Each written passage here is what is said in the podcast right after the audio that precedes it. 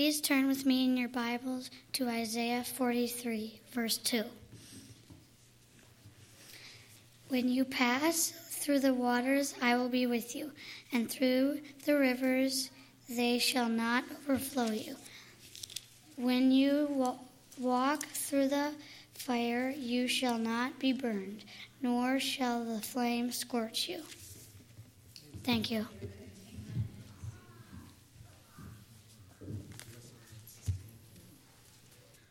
Morning.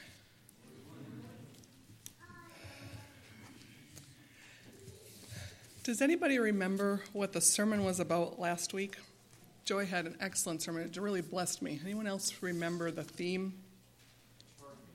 Parking, and specifically not parking. Um, continuing on, because that's what God wants us to do. It touched me so much and blessed me because I recognize that I've been emotionally parking for a while. It's a hard thing to do when you go through the waters, sometimes not to get distracted by them and to wind up parking. I want you to turn back to Isaiah 43, and we're going to read the second half of verse 1 through the first half of verse 4. Isaiah 43, 1 through 4. Do not fear. I have redeemed you. I have called you by name. Kids, again, he calls us by name. You are mine. When you pass through the waters, I will be with you, and through the rivers, they will not overflow you. When you walk through the fire, you will not be scorched nor will the flame burn you. For I am the Lord your God, the Holy One of Israel, your Savior. I have given Egypt as your ransom, Cush and Seba in your place, since you are precious in my sight, since you are honored and I love you. It mentions in there Egypt, and uh, maybe some of you know, um, Jim and I lost our daughter, not lost, she died um, three years ago. And that has been the worst water I have ever walked through. But when she died, we had our, her memorial and a song that I've loved since I was a kid. It was um, written as a poem written by Annie Johnson Flint, but then it was turned a, into a song, and Patricia White sang it. When I was a kid, I remember listening to that. It's called The Red Sea Place. And that came back to my mind, and some of my family members and I sang that at Marie's funeral. And I want to read it to you. It reminds us, having been brought out of Egypt, what Jesus did almost right off the bat, almost the first thing and it applies to every one of our lives. I know every one of you sitting here has some water you are either currently walking through or you've been through. The Red Sea place. Have you come to the Red Sea place in your life where, in spite of all you can do, there is no way out? There is no way back. There is no other way but through. Then wait on the Lord with a trust serene till the night of your fear is gone. He will send the wind, He will heap the floods when He says to your soul, Go on, don't park. And His hand will lead you through, clear through, ere the watery walls fall down. No foe can reach you, no wave can touch, no mightiest sea can drown. The tossing billows may rear their crests, their foam at your feet may break but over their bed you shall walk dry shod in the path that your Lord will make. In the morning watch, neath the lifted cloud, you shall see but the Lord alone. When he leads you on from the place of the sea to a land that you have not known, and your fears shall pass as your foes have passed, you shall be no more afraid. You shall sing his praise in a better place a place that his hand has made. Like I said, that's been my waters. But we all pass through waters, whether they seem to somebody as simple as midterms at school, school projects, as difficult as a body altering disease, an emotion changing divorce, heartbreaking death, the stress of a job loved or hated, the financial curbing of your lifestyle, and on or etc whatever it is you have something in your life that is waters that you are passing through. I began to contemplate the second half of that verse because it doesn't just come with when you pass through the waters it comes with the promise i will be with you. And i recognize that in some times in my life i have had though i believe god is there with me I've had more of a deist point of view as though he's just watching me. And I know that's not the truth. When I stop to think about it, when I recognize what he's written in his word and what he's done for me in my life, I know that the with me is true. But sometimes we need that extra reminder to stop and look at what he's given us. So I went back to some stories that he made my mind think of that would give us that precedent of Him being with us and what He does. If you would turn with me to Matthew, we're going to go to Matthew 14, verses 22 through 32 for the first story. And I have allergies, and so I'm going to blow my nose while you're turning there.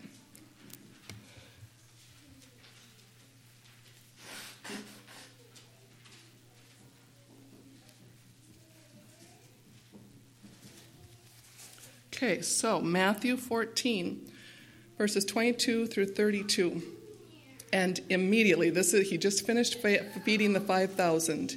Immediately, he made the disciples get into the boat and go ahead of him to the other side while he sent the multitudes away. And after he'd sent the multitudes away, he went up on the mountain by himself to pray. And when it was evening, he was there alone. But the boat was already many stadia away from the land, battered by the waves, for the wind was contrary. And in the fourth watch of the night he came to them walking on the sea. And when the disciples saw him walking on the sea, they were frightened, saying, It's a ghost. And they cried out for fear. And immediately Jesus spoke to them, saying, Take courage, it is I, do not be afraid. There's the first thing I want you to remember no matter what waters you're going through. Jesus is there with you, and when you recognize that He's there with you, He's going to tell you not to be afraid. Take courage. And Peter answered him and said, Lord, if it is you, command me to come to you on the water. And he said, Come. And Peter got out of the boat and walked on the water and came toward Jesus. But seeing the wind, he became afraid. And beginning to sink, he cried out, saying, Lord, save me. And immediately Jesus stretched out his hand and took hold of him and said to him, Oh, you of little faith, why did you doubt? And when they got into the boat, the wind stopped. Peter's sinking beneath the waves of the Sea of Galilee he had impulsively and even recklessly insisted that the Lord call to him to come out to him. Oh, the newness, the excitement of walking on water, being the second person in the world to have done such a thing. This had to be a claim to fame. There was something to brag about in this. No one else was doing this. And then the cold and the wet and the terrible sinking, and terror of terrors, the submerging in the depths. And as he succumbed to the tumbling, sucking waves, he glimpsed Jesus with him, hope.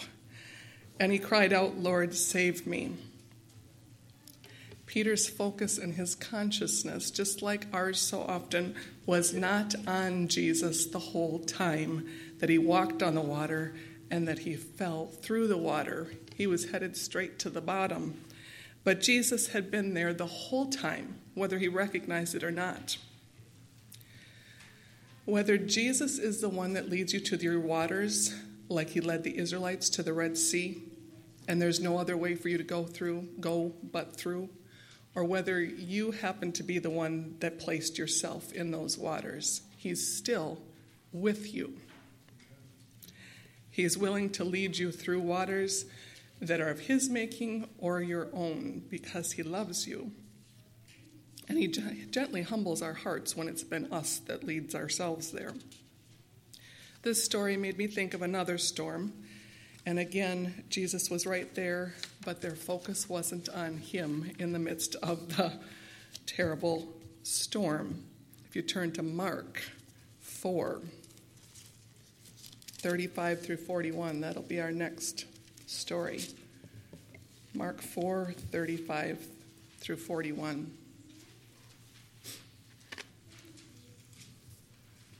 And on that day, when evening had come, he said to them, Let us go over to the other side. And leaving the multitude, they took him along with them just as he was in the boat, and other boats were with him. And there arose a fierce gale of wind, and the waves were breaking over the boat so much that the boat was already filling up. And he himself was in the stern asleep on the cushion. And they awoke him and said to him, Teacher, do you not care that we are perishing? And being aroused, he rebuked the wind and said to the sea, Hush, be still. And the wind died down, and it became perfectly calm. And he said to them, Why are you so timid? How is it that you have no faith?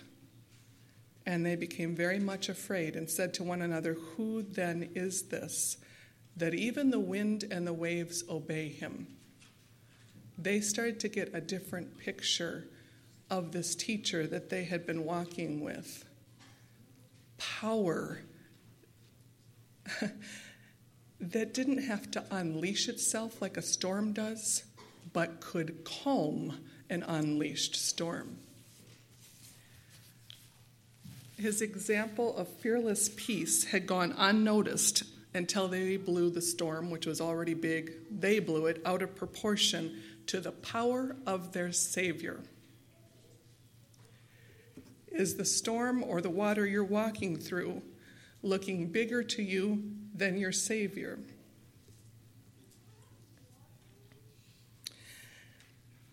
I often walk through my days feeling like I'm in control of them, feeling up to the challenge knowing that I can get this done and that done probably at the same time. And I can use all the talents He's given me. Boy, Lord, aren't I using them well? And not recognizing that I am in need of everything He's given me, that I've got to keep my eyes on Him, not on me. Because the minute I stop looking at Him, the storm creeps in and it gets insidious and it blows me this way and that, and I will sink. And when that storm does happen, because we're all sinful and we often forget our Jesus, when that storm comes, I can have the tendency, like the disciples, to begrudge him the fact that he is peace and he is at peace in my storm. But he is faithful to rebuke me and my storm, and he does it immediately when I ask him. Where else did Jesus experience water that would really be an example of him being with us? As I prayed about that, my mind was taken to the beginning of his ministry. Let's go back to Matthew, Matthew chapter 3. verses 13 through 15. Matthew chapter 3, verses 13 through 15. Then Jesus arrived at the Gal- at, uh, from Galilee, sorry, at the Jordan, coming to John to be baptized by him. We just talked about us being sinners, us taking on our lives, thinking we can do it. Jesus is coming to John to be baptized because there is nothing we can do to stop the storms in our lives, to keep our heads above the water when we go through them. He knew that, and in everything that we go through, he came to be the example.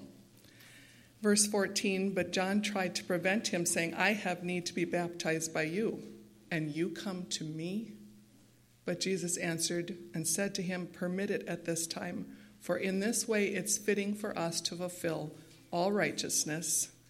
And then John permitted him because John 1:29 says the next day he saw Jesus coming to him and said, "Behold, the Lamb of God who takes away the sin of the world." He takes away the storms, he walks with us through them, made the example for us. I won't have you turn with me to the next story. I will just tell it to you. We're in such a mess and we don't always recognize it, but He knows exactly how to reach us no matter what type of water we're um, going through, going to, putting ourselves into, whatever it is. Sitting on the edge of the well was such a nice place to rest and await the woman he knew would come. The disciples were occupied with their errand of getting food so the moment of revelation to her soul would be a private one. She needed that, for she went out of her way to avoid people. She came to the well in the heat of the day when wagging tongues and rolling eyes were not about. She was instantly on her guard, even resentful, when this Jewish stranger was sitting invading her carefully protected space and time. Worse yet, he expected water from her. That was enough. He was crossing too many boundaries, and the sarcasm spilled out as she crossly asked how it was that he, a Jewish man, would ask her, a Samaritan woman, for water.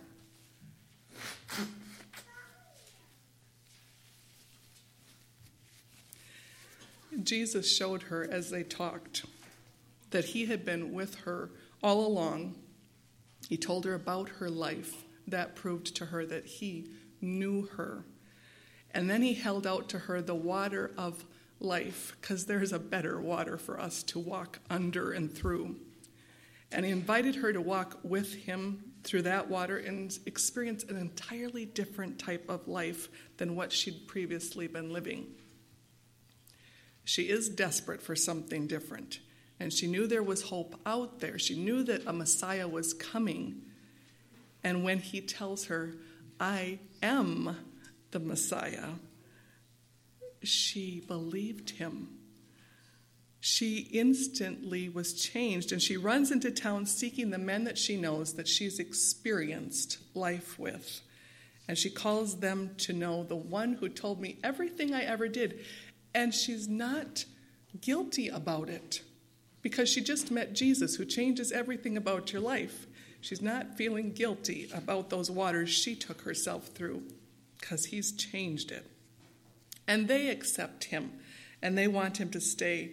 And what an eye opening the prejudiced disciples get as they spend those days with the Samaritans. But they didn't get quite enough because Jesus led me to one more story of his being with us and water. And it involved the disciples, and it involves me and us and our heart condition.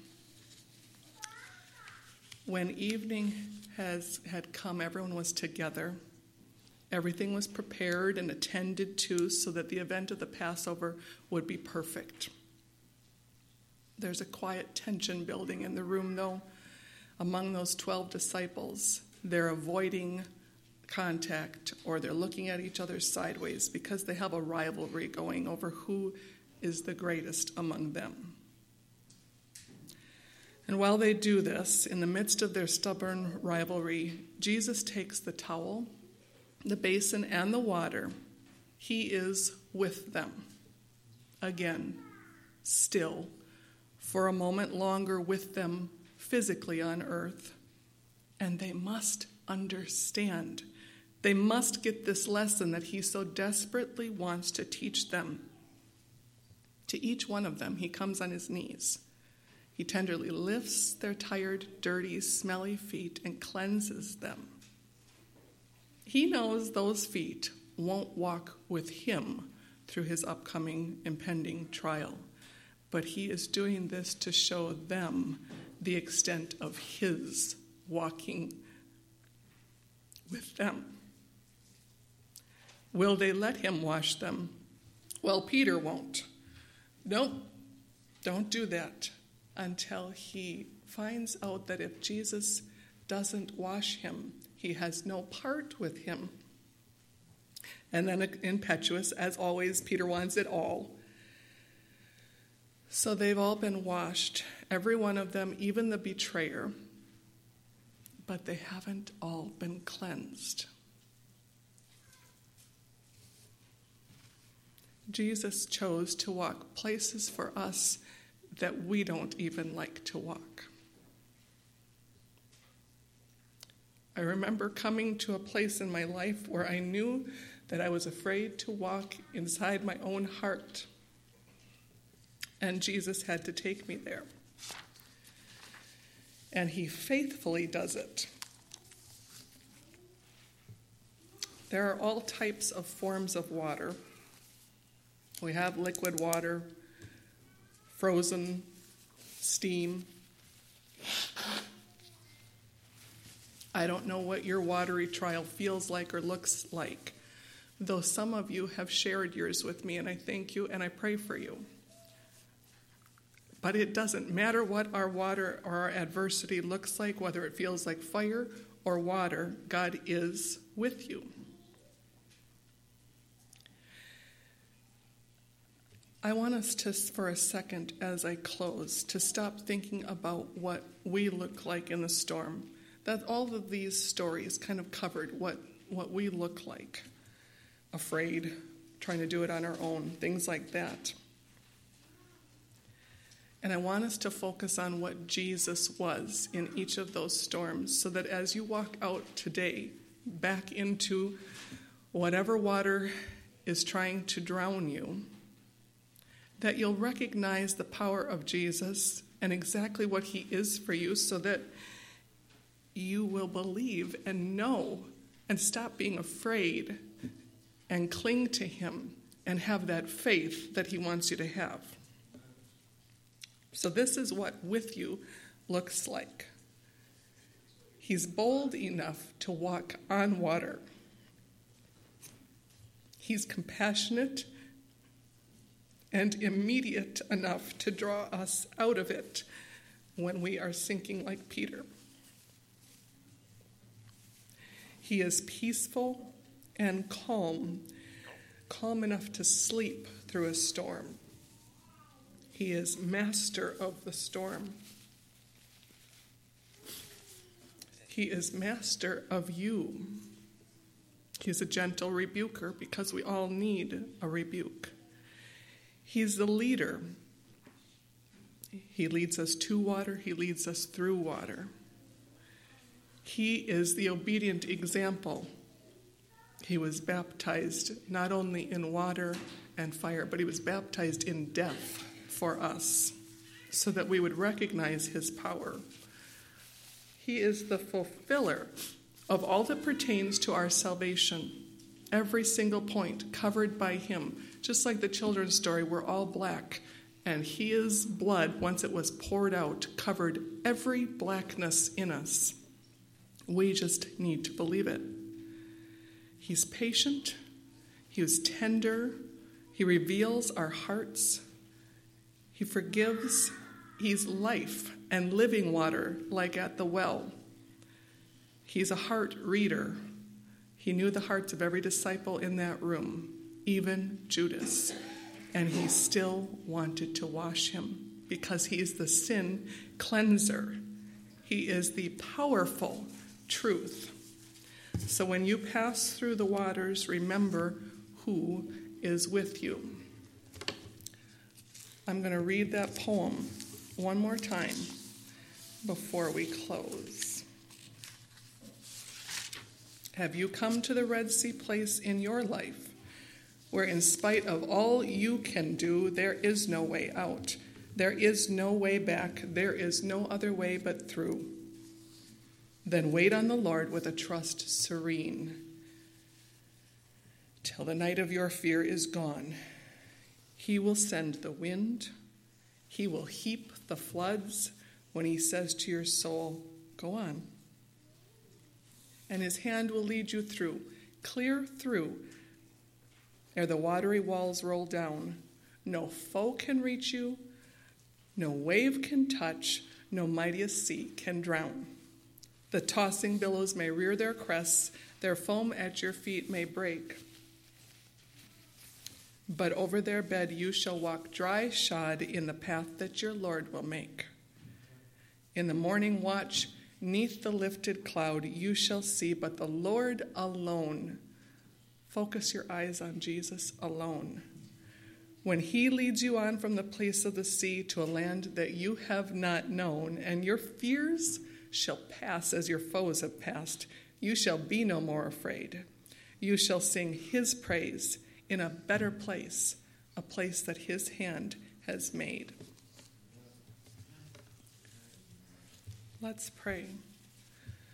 Dear Jesus, I am so thankful that you were promised to come, Emmanuel, God with us, and that in every single storm, in every single place of water, whether it be a river like the Jordan or a sea like the Red Sea, you are with us, and it is not impossible for you to make a path or to have us walk over it. I thank you for your Holy Spirit and that you are touching each person here. They have their personal storms and the water that you are walking them through. I ask your Holy Spirit to turn their eyes from their storms back to you so that they will stop being afraid and that they will trust and have faith in all your power and all your love. In your name I pray. Amen.